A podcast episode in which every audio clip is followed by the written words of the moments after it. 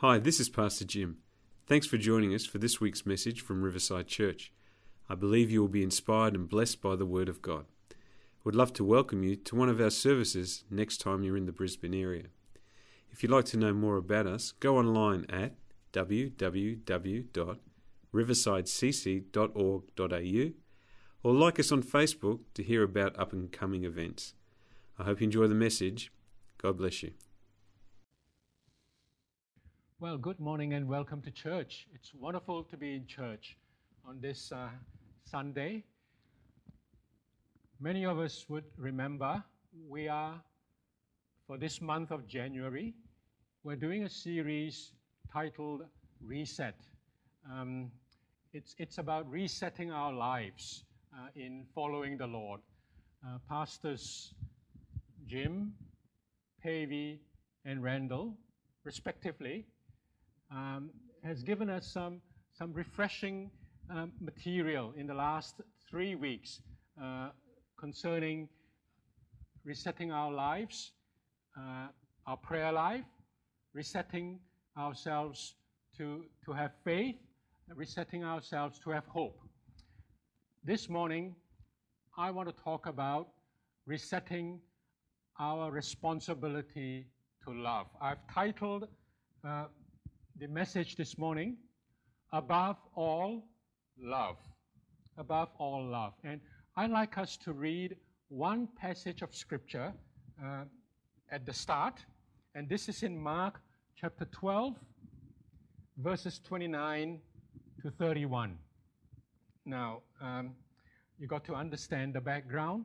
One of the scribes, this is a religious lawyer, he's a, a, a theologian in, in the days of of Jesus in, in Palestine. He runs up to Jesus and he asks a question to test him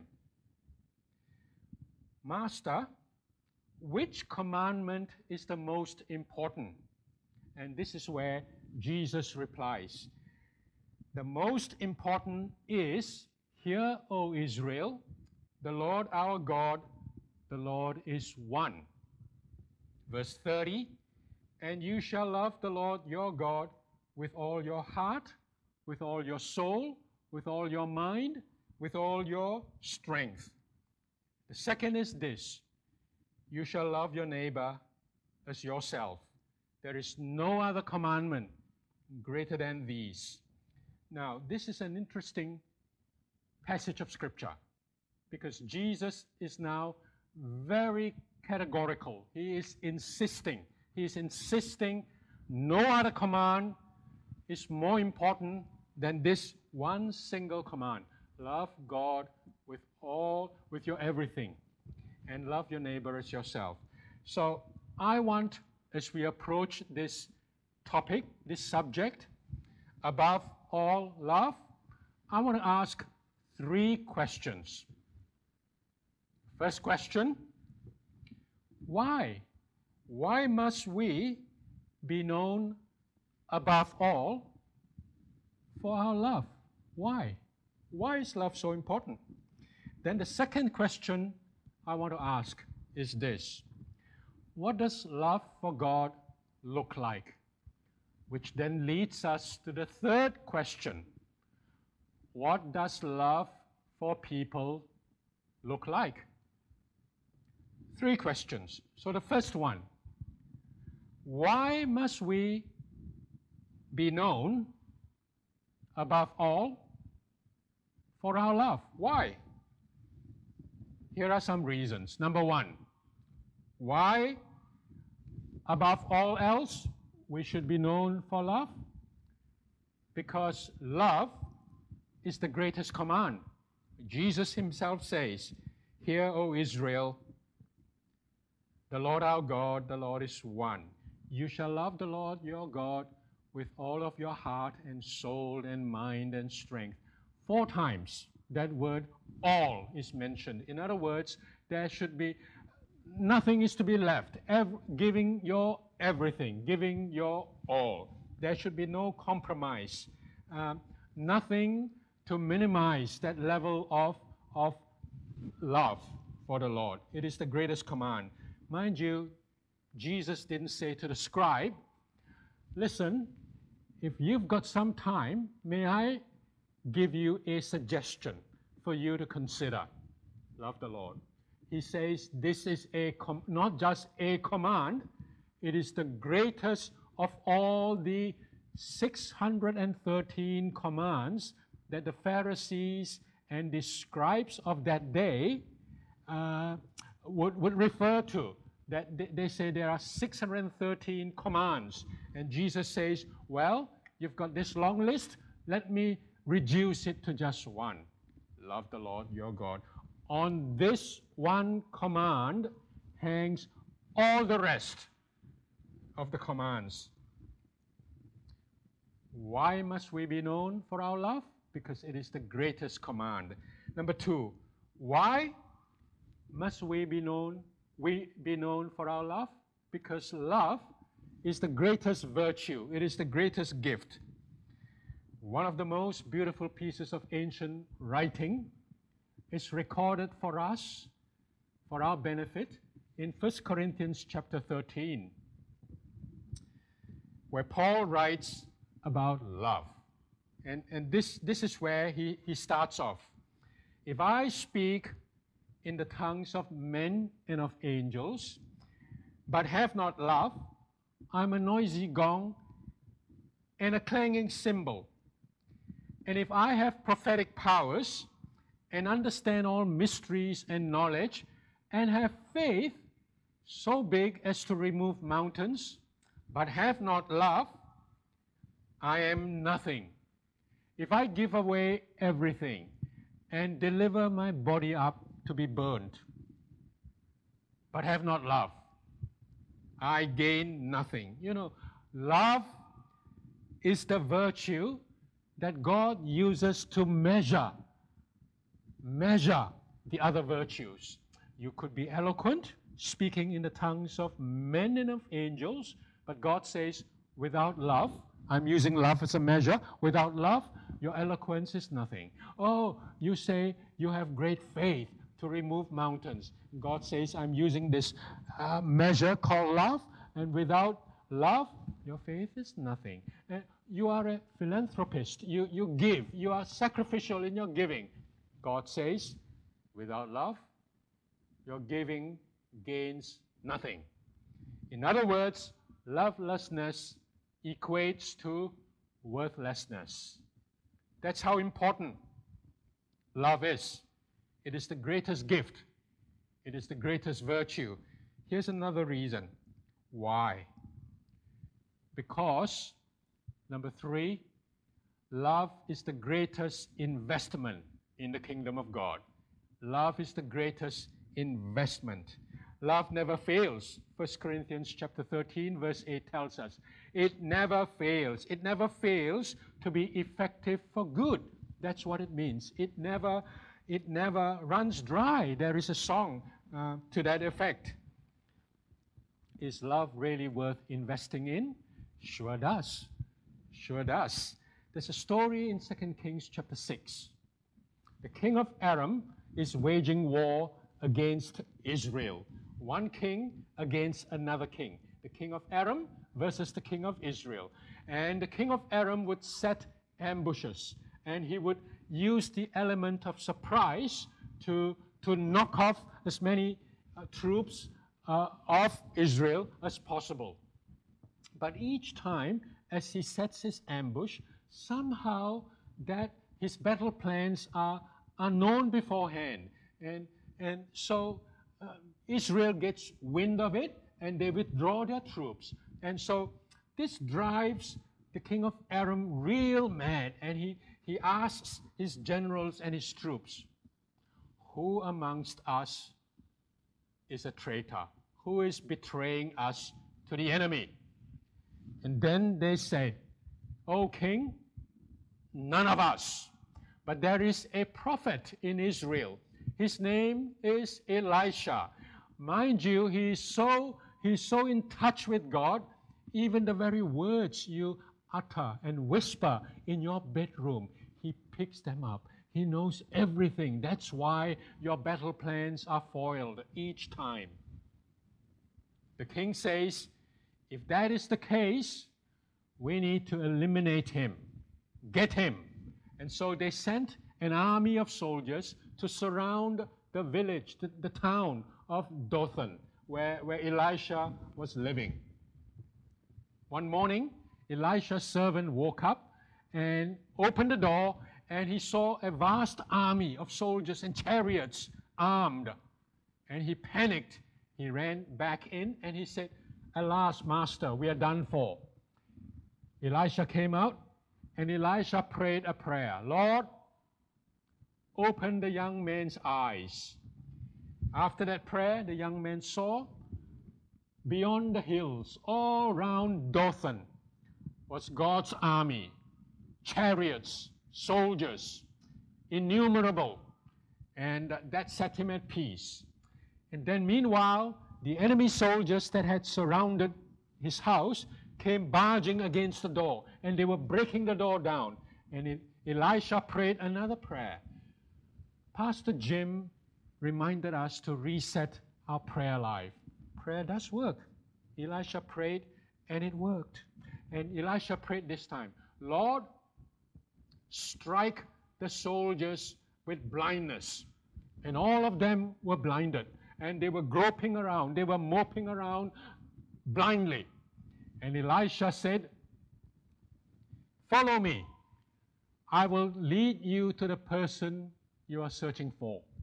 Elisha led them like lambs to the slaughter, to the capital of Israel at that time, which is Samaria. And within the city walls of Samaria, Elisha took them in and bolted the gates shut.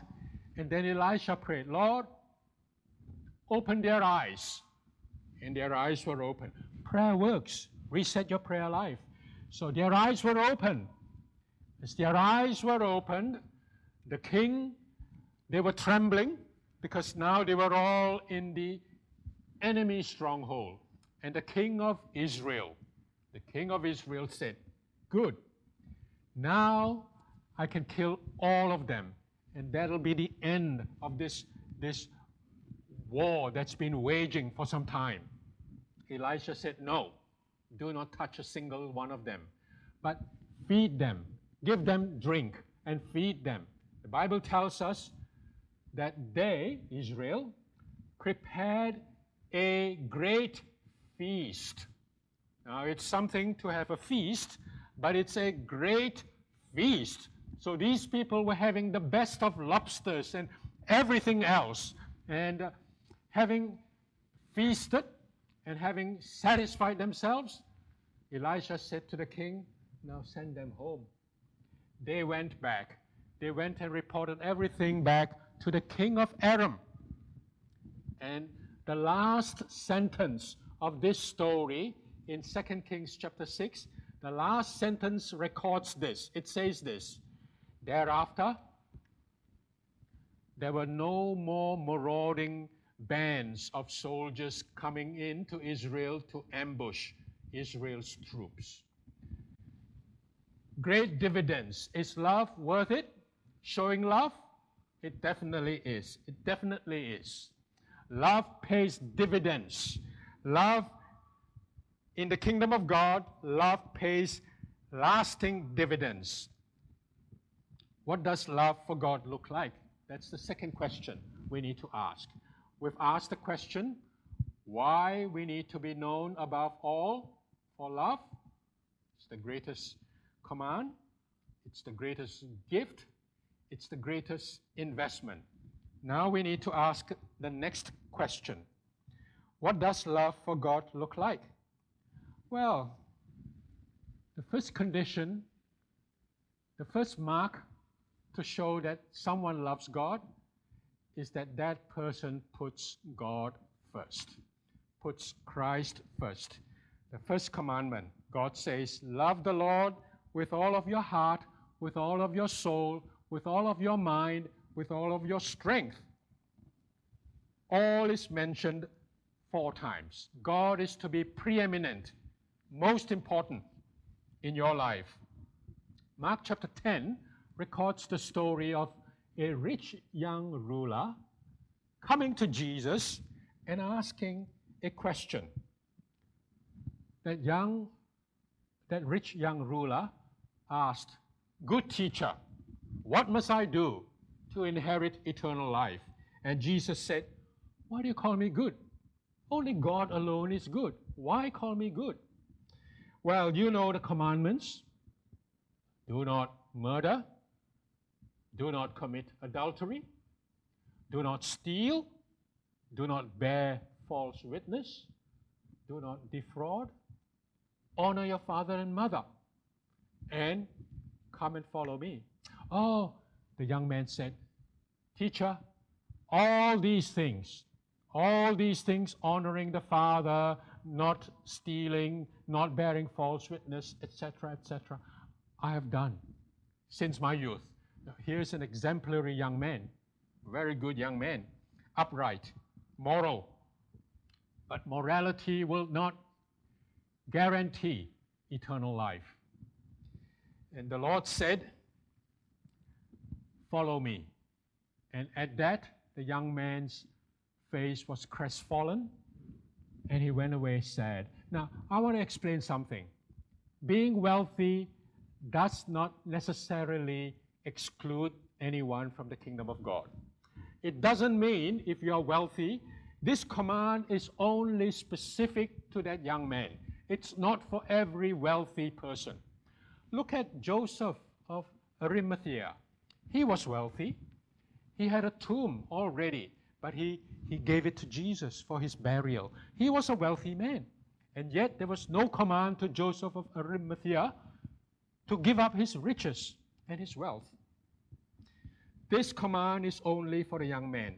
Jesus is saying, because Jesus knows his heart, Jesus knows that wealth and money and houses and land, these are the things that preoccupy his mind rather than Jesus. And that's the reason why Jesus says, Take all this away, be stripped of all these things, and love me. And he refused. Many years ago, a young woman wrote a poem. And uh, that young woman wrote a poem, and another woman saw it and was encouraged by the words in that poem. And that woman who took it said, My son would benefit from reading this poetry because I'm not sure of my son's commitment to the Lord. I, am not sure if he, he's really decided to follow Jesus and his life pursuits and so on are, are preoccupying his mind and, and they are not necessarily Christ like. And so this woman who took the poem from another person, laid it on the piano of his son. That son saw the, the poetry and said, This is wonderful. His heart was moved and he said, I need to give my all to Jesus. And these are, this is the, these are the first lyrics of that, of that poem, which was made into, that young man composed that to music that day itself. I'd rather have Jesus than silver or gold. I'd rather be his than have riches untold. I'd rather have Jesus than houses or land.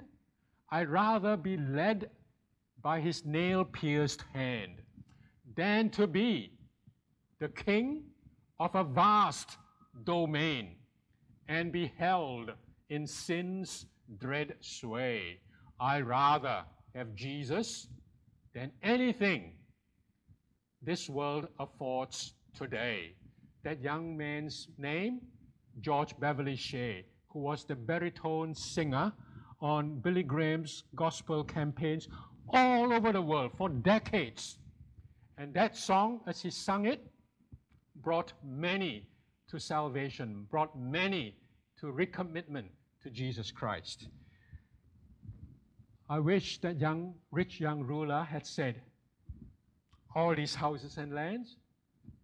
I wish he had said, like George Beverly Shea, put to music that, that poetry. I wish he had said, Houses and lands, I can do away with. they can be removed from me. Because as long as I have Jesus, I'm satisfied, I'm fulfilled. Because land, money, wealth, silver, they do not satisfy me ultimately.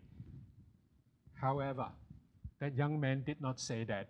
That young man, however, said this How can I possibly live without my mansion, my fast cars, my, my belongings, my silver, my wealth, my investments? And you want to give me Jesus? How can I possibly live like that? If only, if only he had said, I rather have Jesus. How can I possibly not have Jesus and be satisfied only with my riches, my houses and my lands, my fast cars and my, my toys and my this and that? I rather have Jesus than anything this world affords today. That's what love for Jesus looks like. That's what love for God's, God looks like. Putting God first. He's preeminent. He's of paramount importance. Here's the second mark of someone who loves God. What does love for God look like? It is this obey Him. If you love God, you would obey Him. John 14, verse 15. If you love me, you will keep my commandments. If you love me, you keep my command. Oh, I love you, the Lord. Oh, I love you, Lord.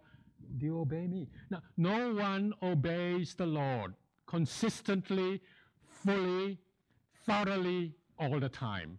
But, but deep inside, there is that, there is that trajectory, there is that, that desire. Lord, I do want to obey you as best as, as, as I can. That is a sign that you love God. Obey Him. I want to obey Him.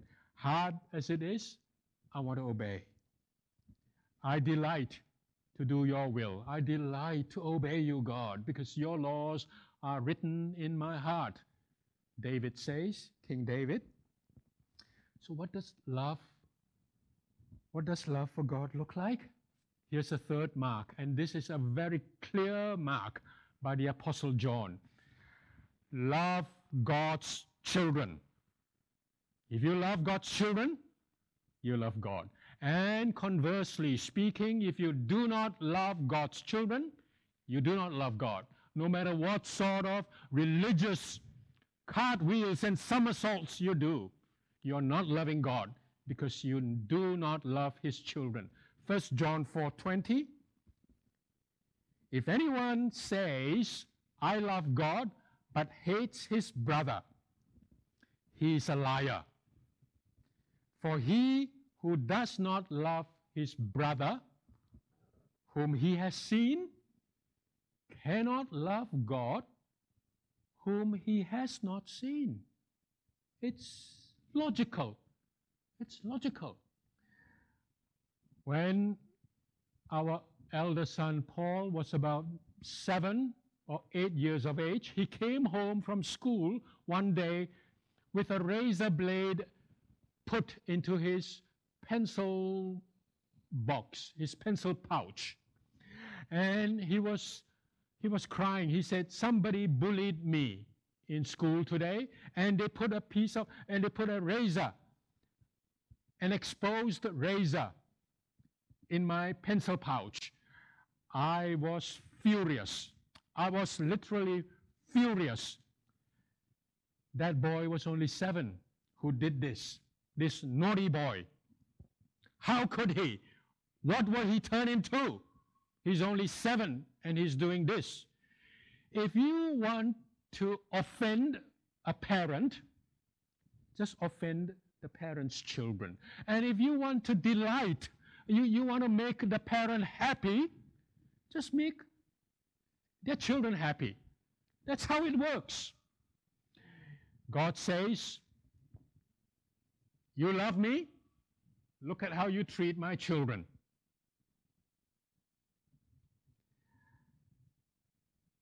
If anyone says, I love God, but hates his brother, his Christianity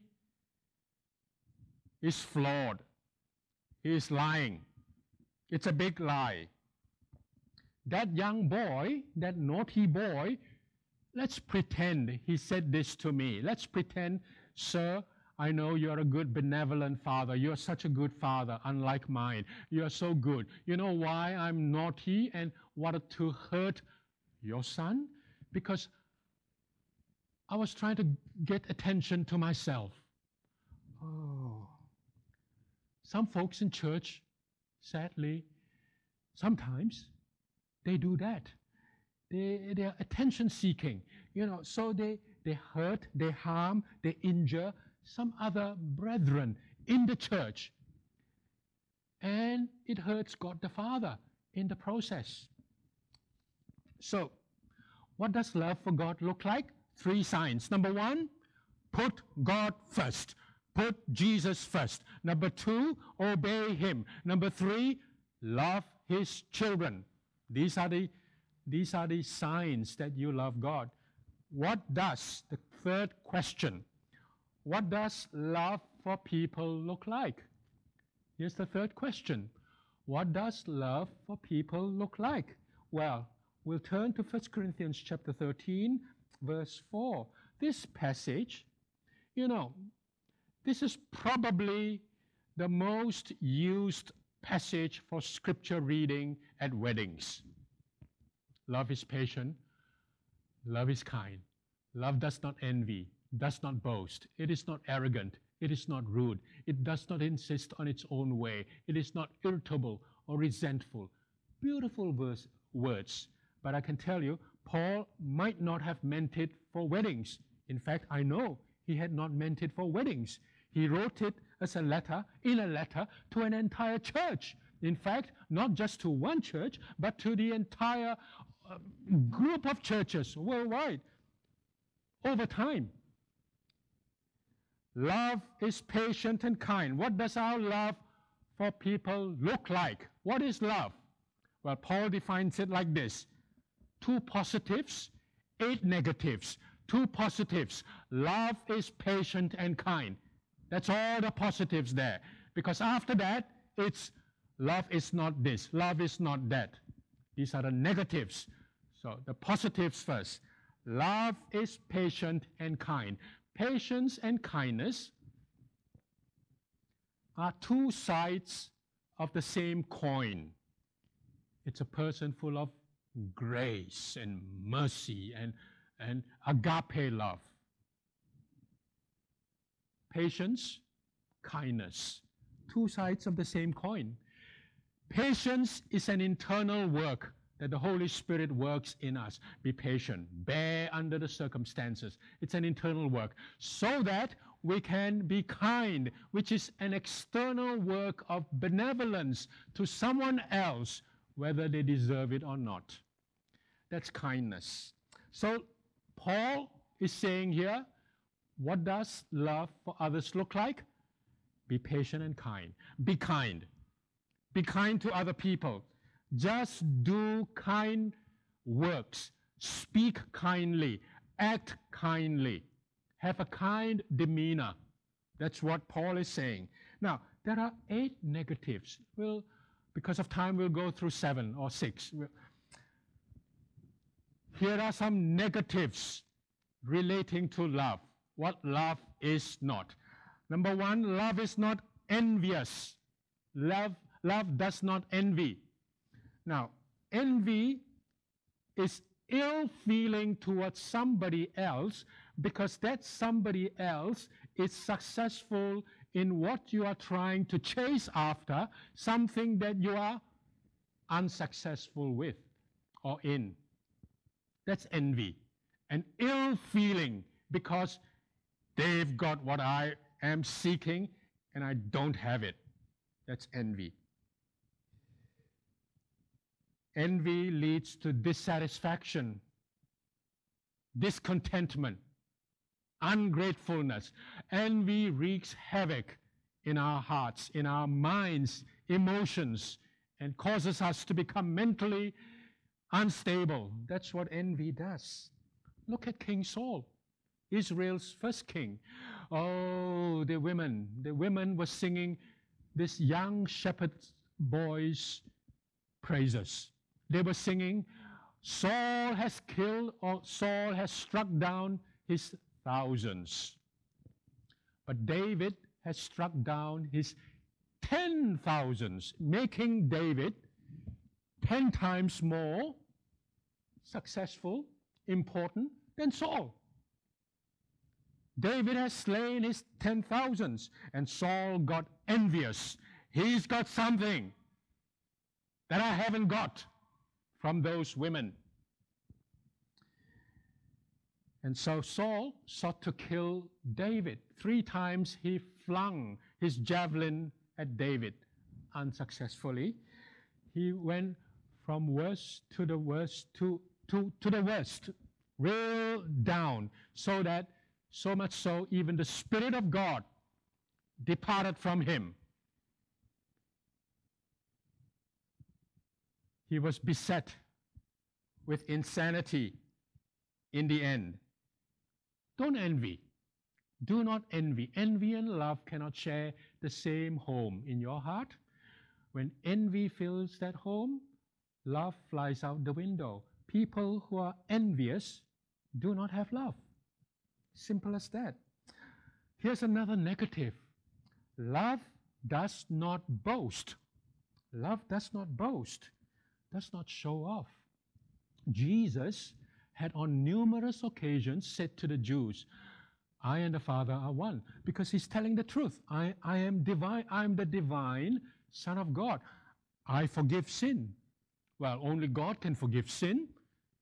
Sin is an, an affront to God, and I forgive, so I am God. So, but then he says this. He says, Everything that I hear, everything that I speak to you, I hear from the Father. And upon hearing, I speak to you. All that I'm doing now, healing the sick and raising the dead and calming the, the raging seas, I see my Father doing. What I see, I perform, I carry out. All the kind works, Jesus went about doing good, undoing the works of the devil. All of these things that I do, I see my Father doing. You see, He didn't boast, He didn't say, I am a self made man. Can't you see I'm divine? No, he, he gave honor to the Father. Everything that I do, it's from the Father. There's no need to boast. People who boast, they simply do not have love. Here's a third negative love is not arrogant. Love is not arrogant. King Nebuchadnezzar one evening, in the cool breeze, was walking on the balcony of his, of his palace, that opulence in Babylon, and he, he cried out, Oh, isn't this great Babylon that I have built with my own power? Uh, to, this is a reflection of my majestic glory. Babylon, right at that moment, just as the words escaped from his mouth, a voice thundered from heaven. That voice said, You will be driven out from amongst men. Your kingdom has come to an end. You will be driven out, and your home, you will make your abode amongst the wild beasts of the field, and you will eat grass like an ox. Why? Because of your arrogance and your pride. Pride is that sin that made Satan Satan. I will. I will. He wanted to challenge God. Do not be proud and arrogant because the Bible tells us God opposes the proud. You know, that's a military term. Opposes means to arrange, to marshal up your military resources against an opponent. So God says, I oppose, I marshal up all of my resources against you if you are proud and arrogant. Proud people do not have love, do not be arrogant. Jesus was self effacing. He was not puffed up with pride. He was God. He is God, but he's not puffed up with pride. He went to the cross, humbled himself, taking your sin and my sin, dying like a criminal, being a criminal in death for our sakes. No arrogance. Why? His heart was full of love. Here's another negative love is not rude. If we love people, we will not be, you know, we will not respond, react with rudeness. In our words, in our tone, we will not be rude. You know, when Jesus undertook his ministry, huge crowds were following him. It was, it was a ministry undertaken under intense pressure. People everywhere, voices everywhere. There was anger, people jostling to, to get closer, people elbowing others and stomping on others so that they can get ahead nearer to Jesus. Babies crying, crowds everywhere. And then the people were leveling all sorts of untruthful words against him. Words like, he's a lawbreaker. He performed miracles, but on the Sabbath, it's illegal. He breaks the law. Or others would say, he heals. Yeah, he's, he's satanic. He's demonic. He has the power of Satan. That's why even the brothers, full of sarcasm, brothers said, You want to be well known? Go to the feast. Get up. Come on. You cannot, you cannot just be here in the outback. Get on to the capital city. Jesus never reacted with rudeness. Jesus simply said, My time has not yet come. I'll go when my time has come. And indeed, he went later on. Don't be rude. There's no need to be rude. Keep your calm. Have yourself under control because you know why? Rude people do not have love. Here's another negative love does not insist on its own way. It, it is not obstinate. It is, it is not stubborn. It's a, it's, a, it's a bad word, stubborn, and some folk are stubborn, stubbornly stubborn. Love is self denying. Do not insist on your own way. You know, we hear so much about today about my right. It is my right, elevating man above every other thing. But you know what? The way of the cross is self denying. Love is the way of the cross, self denying. I know my rights, but I willingly let go of my rights and I deny myself. In marriage, so much heartache and heartbreak could have been avoided if only the two parties would learn not to insist on their own way. So much heartbreak. Families would be better off the community would be better off because the bedrock of any community is the marriage relationship. Here we have two parties one unsurrendered ego on one corner, and another unsurrendered ego the other corner. One big ego here on this corner, another big ego here on this other corner. One self centered ego on this corner, another self centered ego. That's what happens. We need to learn not to insist on our own way. That's love. Now, it's not just in marriage, in the family.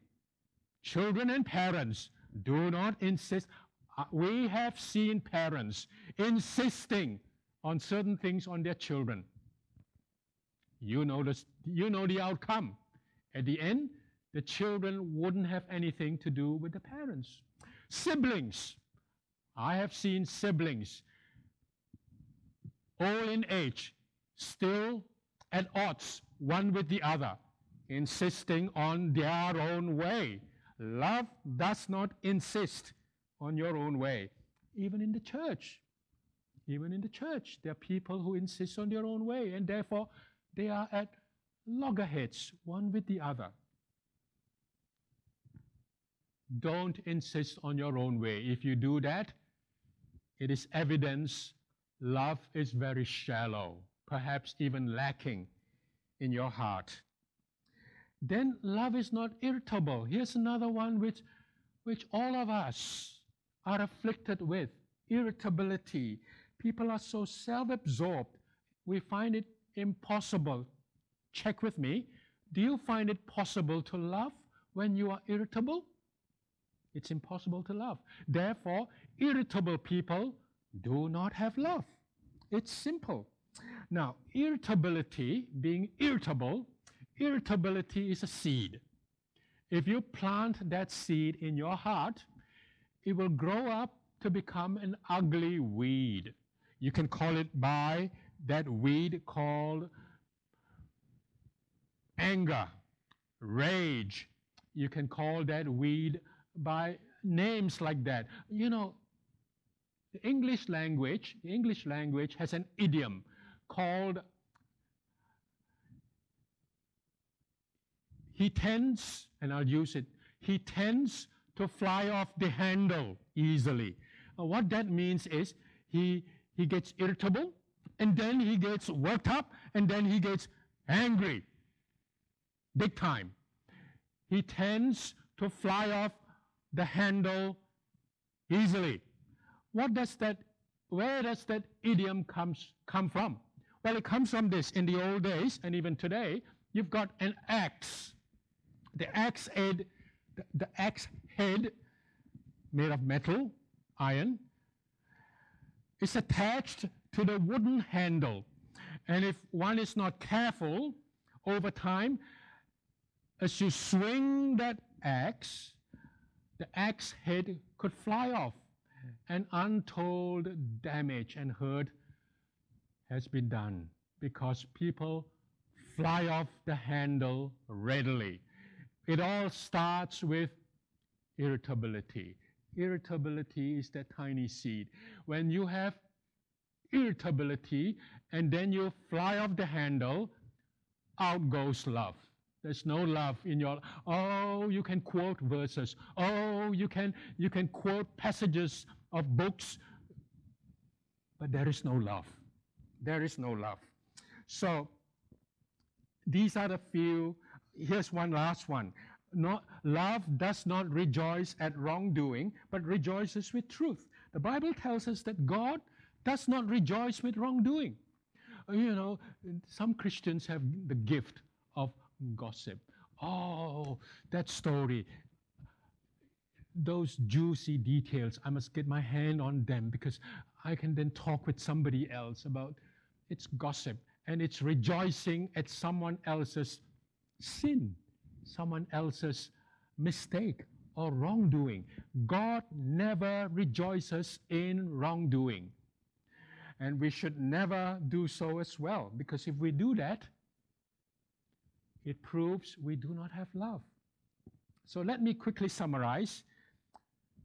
How does our love for people look like? Well, if you are unkind, if you are envious, if you are boastful, if you are arrogant, if you are rude, if you insist on your own way, if you uh, if you rejoice at wrongdoing, oh, that doesn't look like love. That doesn't look like you do not look like a person who is walking in love. So let me conclude this morning. Let me conclude by saying this. We need to be known above all else for love. We must be a people. If let us not be described like this. Let love not just be a part, not even a major part of our life. Let that not be our description let us be described in this manner. Above all else, above all else, we know him by love. We know her by love. That's the best descriptor. Let us be known above all things for love. Now, I checked through the New Testament to find what the, the topmost apostles during Jesus' day would have to say about love. And that's how I got this title, above all, love. I got this from the apostles, and so I'm going to read some of these scripture verses with you. Paul says, Colossians 3:14, having described many virtues, you should do this, you should, should not do that, and you should do this. He says this, and above all, and above all these, put on love, which binds everything together in perfect harmony. Are you a person of love? Do you, above all other virtues that you have, above all of them, do you, do you put on love and love people and love God? Here's another verse. This is now the Apostle Peter. Now, these are the three apostles Peter, uh, Paul, Peter, John. So we've dealt with Paul, now Peter. Peter says this 1 Peter 4 8. Above all, keep loving one another earnestly, since love covers a multitude of sins. So, above all, keep loving one another earnestly. It's continuous, it's in the continuous tense. Do you have love? Are you loving others above all the other virtues that you have?